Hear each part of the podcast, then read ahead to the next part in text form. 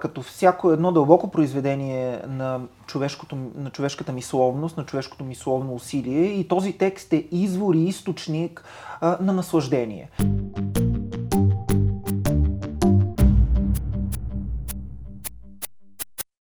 Здравейте, вие сте с новата поредица на издателска къща Критика и хуманизъм. Критика и хуманизъм говори. В първото издание ще разговаряме за същността на творческия акт, изцяло вдъхновени от книгата на Джорджо Агамбен, която издателството наскоро публикува. Ще говорим с нейния преводач, философа Валентин Калинов. И изключително респектиран от този всъщност толкова кратък текст, ми се иска да задам въпроса, след като този текст вече е наличен, в каква степен ние сме длъжни, може би, да го взимаме винаги предвид, когато си позволим да теоретизираме върху същността на творчески акт. Доколко този текст е самовъдворяващ се в основата на всеки опит да изградим теория за творчески акт. От една страна, действително, тъй като на български сякаш отсъства сериозна философска литература върху творчеството, текстът е задължителен, неизменен, непременен в нашите отношения мисловни, в усилията ни да артикулираме това, какво отличава на практика, която наричаме творчество. От друга страна, обаче, аз бих искал по-скоро да поставя акцента върху свободата, защото в самия текст един важен момент – като червена нишка преминава през целия текст и свързва творчеството с потенциалността или възможността и с свободата да правим някакви неща. И според мен едно от достоинствата на мисълта на Агамбен е в това, че тя ни учи по някакъв начин на свобода в мисленето, но защо не и в правенето. Всъщност, нека да кажем, че текста се занимава колкото с същността на правенето на изкуство, на творчески я акт, а, толкова и с същността на самото изкуство, на сътвореното изкуство. И а, задължително да вкараме и този момент, че а, текста стои много комфортно и много уютно между високата философия и високото литературознание. А, съчетава тези две полета, които да, минявали сме някои от нас и през едни такива традиции, в които философстването стои някак по-далече от знанието за литературата, от разсъждението за литературата. При него съчетаването на двата дискурса е абсолютно категорично. Да, това е също една от, смятам, водещите идеи на, на Гамбен. Това е нещо, което мен ме привлече, честно казано, към този текст че той от една страна е дълбинно, спекулативно философ, философичен и философски, защото препраща или използва като изходна точка Аристотел. А какво по-философично в крайна сметка от Аристотел? От, така, от а, аристотелийския дискурс, да го кажем малко по-завуалирано. А, от друга страна обаче, текстът всъщност постоянно изтегля нишки и линии, които насочват към а, визуалните изкуства, към литературата, към поезията, към музикалното изпълнение. Моят прекрасен, моят любим Глен Гулд се споменава вътре в текста, в една много брилянтна фигура, която а, Агамбен изработва, за да упримери и да иллюстрира една от своите идеи. А, така че текстът е доста бих казал, доста отворен и по-точно той артикулира възможности. Нали? Ние знаем, че една от централните категории едно от централните понятия на Агамен е понятието възможност, съответно с неговото противопоставено понятие, което е възможност, невъзможност или потенциалност, непотенциалност. той постоянно играе с тези понятия, било то в политическата си философия, било то в философията си на езика, било то в философията си на изкуството. И в този смисъл текста действително стои като текст, който ни приканва ние да продължим да вървим по един маршрут, който Агамбен очертава но същевременно а, ни подканя ние да дадем нещо от себе си. А, ни предизвиква и ни провокира в някакъв много дълбинен смисъл на думата провокация, а, когато се иска от другия да направи нещо. Когато от другия се иска една форма на свобода, която трябва да бъде упражнена. И мисля, че това упражняване на тази форма на свобода е нещо, което отваря този текст и към по-широка читателска публика. Предлагам преди да заговорим за понятието потенциалност при Гамбен, естествено през взето от Аристотел, все пак да успокоим онези наши потребители, зрители, слушатели, които са не толкова в сферата на философското, че всъщност Агамбен прави една весела наука. Особено последните страници от този текст са изключително насладни и, и са весела наука в един напълно ничиански смисъл. А, тоест, след като почти ги задължихме да прочитат този текст, ако искат да се а, занимават с литературна теория. Да ги успокоим. Накрая ще ги успокоим и ще ги утешим, като им ще кажем, ги утешим, че всъщност, а, като всяко едно дълбоко произведение на, човешкото, на човешката мисловност, на човешкото мисловно усилие и този текст е извор и източник а, на наслаждение в двойния смисъл бих казал психоаналитичния смисъл на думата. Едновременно като нещо, което те предизвиква да прекрачиш някакви граници, като същевременно ти казва колко опасно може би, или дори бих казал колко невъобразимо е прекрачването на тези граници, но същевременно ти обещава едно много подмолно наслаждение, свързано именно с акта на това прекрачване. И аз си мисля, че творчески акт а, неизменно е такъв акт на прекрачване. Не знам дали всеки творчески акт но съм сигурен, че големият и дълбокият творчески акт, творчески акт, който в крайна сметка опира до основното, до фундаменталното, до въпросите за възможността и невъзможността, за битието и небитието, за свободата и несвободата, този творчески акт безспорно носи в себе си определена трансгресивност. И затова той е толкова примамлив, и затова той е толкова стимулиращ и вдъхновяващ, разбира се. И ровейки в насладното, текста не само дава методология, текста просто учи и можем да си припомним метафизика на Аристотел отново с настояването на това, че трупането на познание не носи печал, а носи наслада. Нали?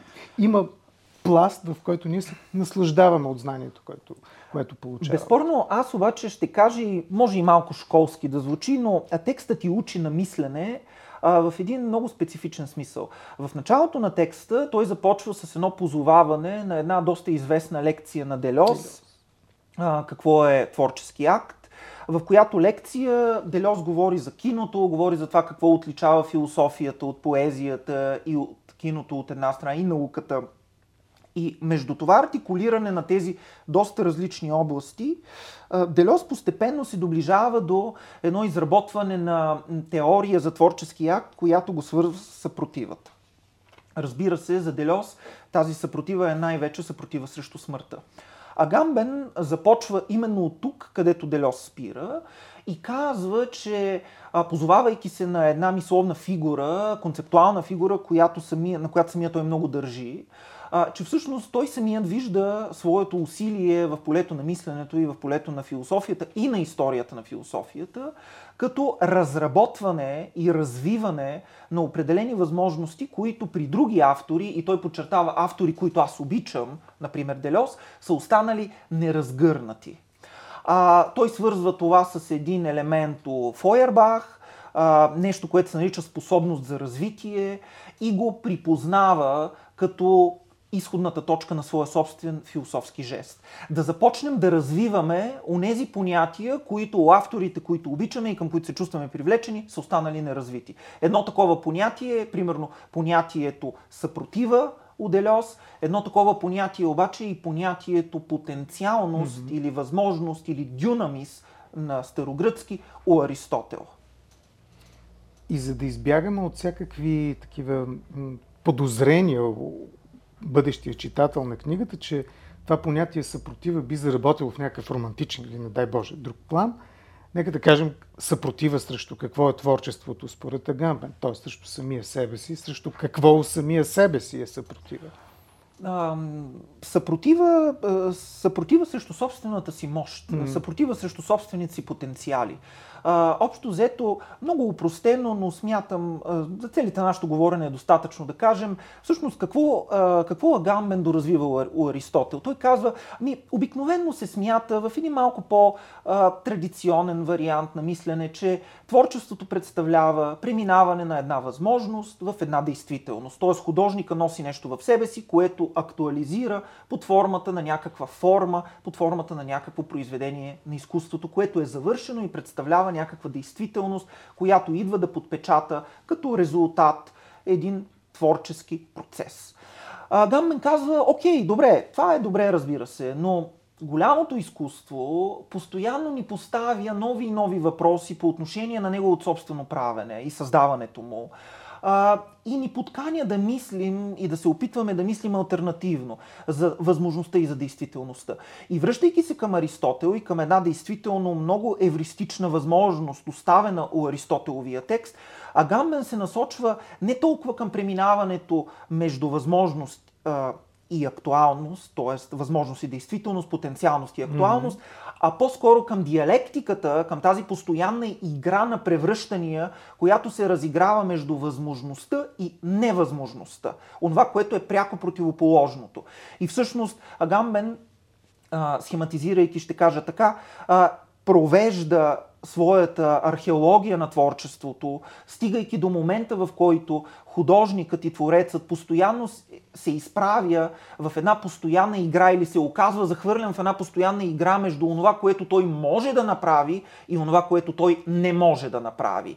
А, и всъщност цялото негово можене да прави се артикулира на фона на това, че той нещо не може да направи. И това не може не да прави, постоянно препраща към моженето му да прави и обратно, моженето му да прави и да създава, всъщност постоянно се връща към онова базисно неможене, което той държи в себе си. Защото Аристотел казва да вземе един строител. Той е можещ не само в качеството си на това, че той има способността, има дюнамиса да прави, но той е можещ и в тази си способност, че той може и да не прави. И това овладяване на способността да не е онова, което по някакъв начин дава на творчеството онзи магичен нюанс, а, който същевременно прави от акта на творчеството един акт на една страст и акт на съпротива. Акт, който вътрешно в себе си носи своя собствен разлом, бих казал аз. Да добавим и още един нюанс творчество без творба, без, без налична творба, без продуктивност. Творчество, не само е постоянен да, акт. Не само от гледна точка на това, което може или не може, или от това, че Твореца може и да не, а какво означава и как стигаме до тази крайна теория на, на безделието, на дори безделие. ако трябва да, да кажем. И оперозита на, на, на италиански, което е обратното на опера, на mm-hmm. оперозита, на продуктивността, на онова, което ни помества в някакъв смисъл в термините на ако щем дори покупко-продажбата или капиталистическото производство. Онова, което се устойностява през профита и през продукта а, и разбира се, то намира своето количествено измерение. А Гамбен като че ли противопоставя една друга картина, връщайки ни отново към феноменологията на творчеството, разбрано като действително някаква тайна на човешката жизнена форма.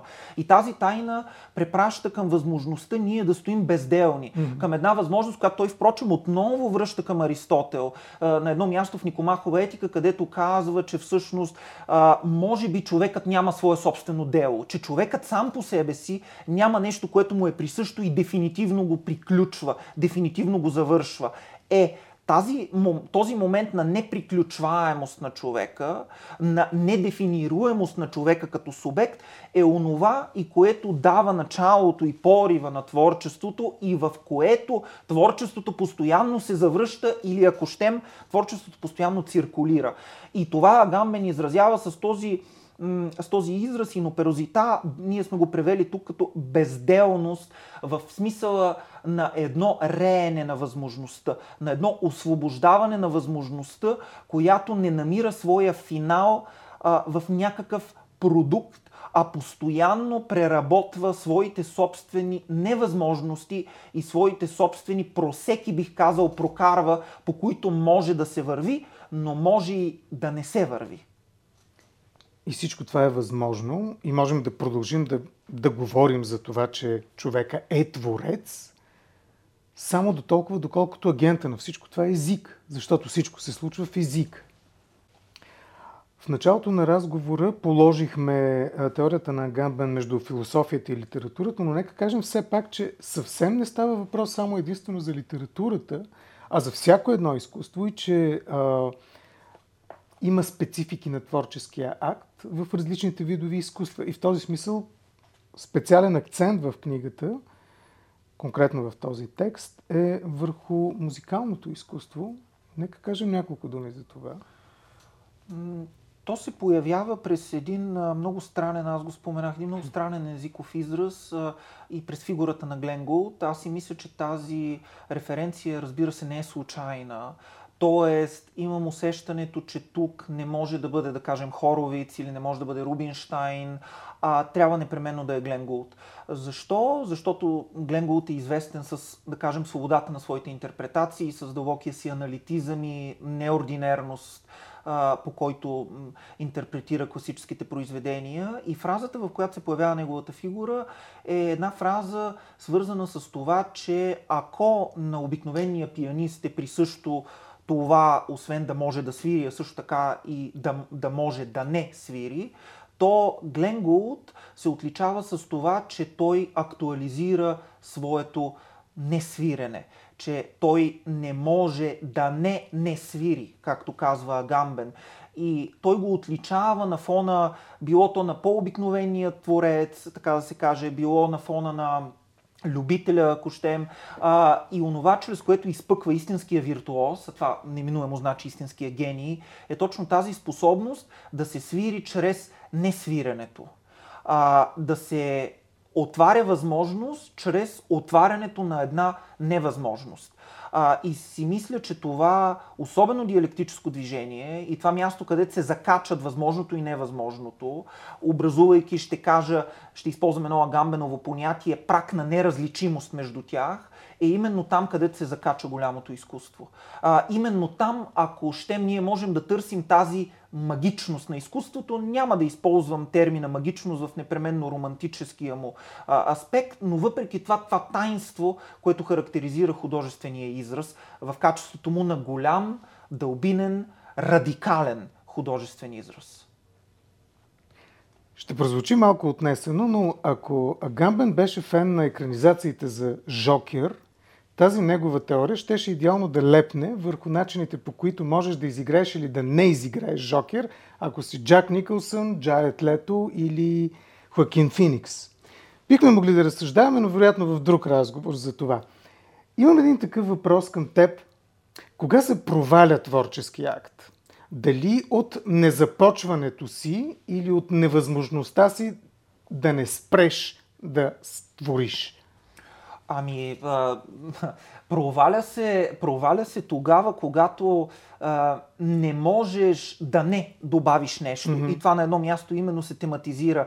А, тогава, когато лошият вкус а, те води нататък и все по-нататък, че ти не знаеш кога да спреш и когато ти не владееш собственото си неспиране. Mm-hmm. Ако виртуозността виртуозността на Глен да кажем, се артикулира постоянно през напрежението между свирене и не свирене, през можене да и можене да не, то а, по-слабия талант, любителя, така да кажем, се удържа едва, едва на нивото на едно постоянно добавяне и доработване, на едно постоянно а, усещане за липса на преграда. А, това изпускане на възможността да не, а, е, според мен, провал на творчески акт. Разбира се, тук трябва да кажем, че ние говорим за действително фундаментални, аз затова използвах този термин, радикални творчески актове, mm-hmm. нали, които са буквално а, експлозии, буквално събития, които отварят възможности да и възможности да не в един и същи жест. Това е нещо, което е дефинитивно а, на концептуално равнище и нещо, което според мен, пак казвам, Агамбен извежда до самата човешка субективна форма. Това не е просто една специфика на човешкото правене. Това е специфика на човешката онтология.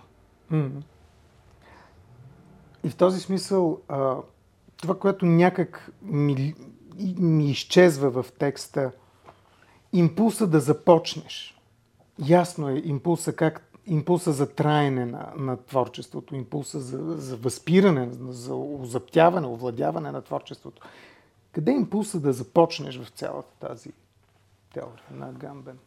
Как започваш? Вероятно започваш от един въпрос. Аз много съм се чудил за това какво аджаба представлява изкуството, нали? човешкото правене, каква е, каква е неговата специфика. Това е можем да кажем и извън контекста на, на, на Агамбен, но действително ми се струва нещо, нещо такова, че основателно да се твърди. Ами започва от един въпрос. Значи ние знаем, примерно при Колингуд, има една такава много симпатична теория, която ни казва, тя е историческа, която ни казва, че всеки един артефакт археологически представлява някакъв отговор на въпрос. А, например, лъжицата е отговор на въпроса как с какви движения с какво средство аз да си помогна при храненето и така нататък и така. Колелото, винта, всички тези артефакти, основни механизми, както ги нарича физиката и механиката, са отговор на някакви въпроси. Защо да не мислим така и по отношение, да кажем, на една токата на Бах? Защо да не мислим така и по отношение на последите на изгубеното време? Защо да не мислим така и по отношение, да кажем, на Саграда Фамилия? А, но има една специфика. Спецификата е невъзможността да се артикулира този въпрос. И аз си мисля така че изкуството е именно онази практика, която постоянно ни кара ние да се опитваме да артикулираме да изразяваме нещо, което си остава в своята основа неизразимо. Защото неговата основа радикално се докосва до нашата собствена същност като човешки и субективни, като субективирани същества, като човешки, като човешки същества. Невъзможността ние никога да прекрачим този прак е именно тази невъзможност, която ни казва, че в човека, дълбоко в него, винаги има нещо, на което не може да се отговори. Винаги има нещо, а, което Колкото и ние да се опитваме да прекрачим този прак, ние не можем да го прекрачим. Това е мястото и точката, където човекът, твореца и творбата се срещат и казано вече агамбениански, това е мястото, където се отваря тяхния прак на неразличимост. Неразличимостта между твореца и между творбата. Защото според мен едно и също онтологично движение играе и на двете места.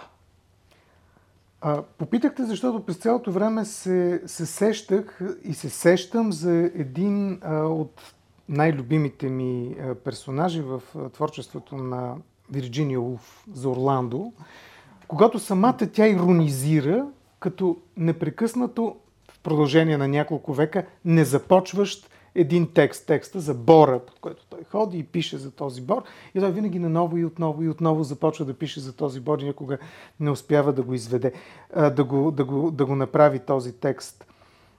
Подобно движение има и ако се замислиш в персонажите на Томас Бернхарт. Mm-hmm. Да кажем, примерно в Бетон или във Върницата. Те винаги са истерични, психопатни, невротични, както искаме да ги наречем, персонажи, които винаги се опитват да започнат нещо, да поставят mm-hmm. началото, mm-hmm. но поради някаква причина не успяват да го завършат, да го започнат и да го завършат съответно.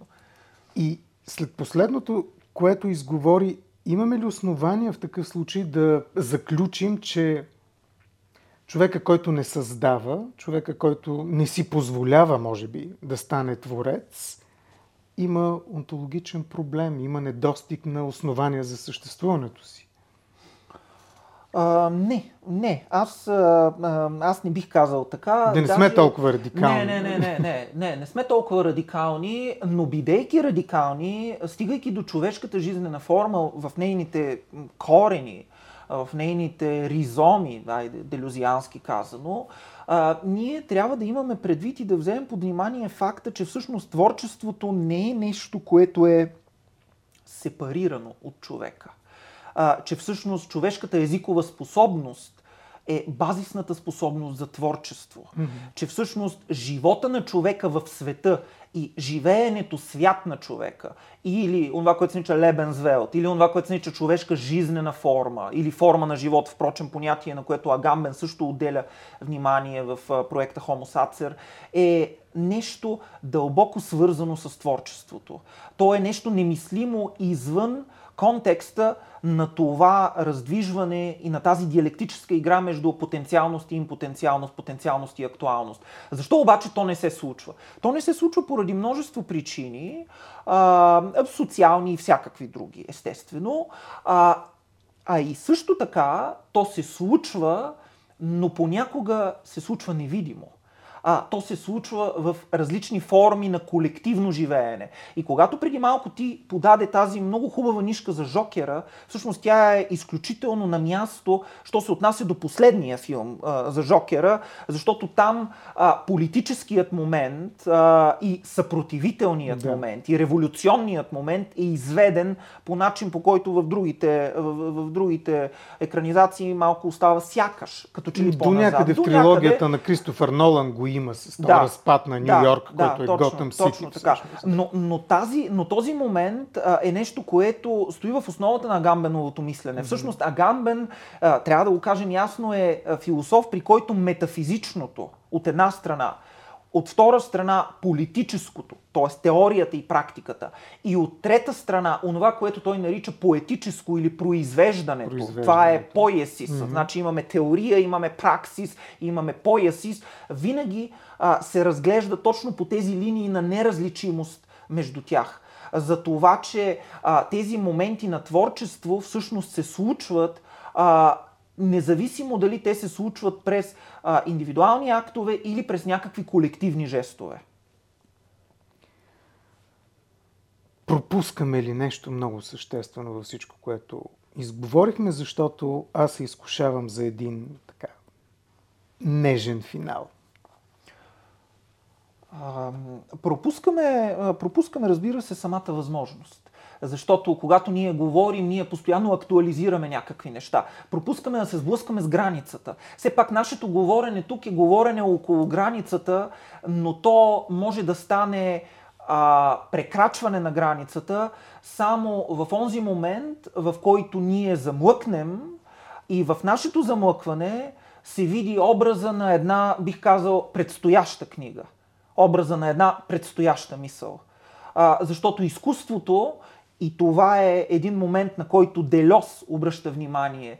Винаги ни подканва и ни среща като че ли с хора, които ни липсват тук и сега, но които могат да се появят в един бъдещ момент. И тъй като започнахме с една шега, че ние въдворяваме всички, които ни слушат, е, едва ли не ги задължаваме, винаги когато решат да теоретизират върху изкуството да положат като фундамент този текст на Гамбен, ще се опитам на финала да се измъкна от всякаква така заплаха, че догматизираме по този начин, разбира се с един цитат от него. Той казва, че неизбежно трябва да стигнем до една точка – която вече няма да можем да различаваме онова, което е наше, от онова, което принадлежи на автора, който в момента четем. Да завършим с едно пожелание за отговорност към това, което избираме да четем и към свободата да го правим, естествено. Благодаря ти. И аз ти благодаря.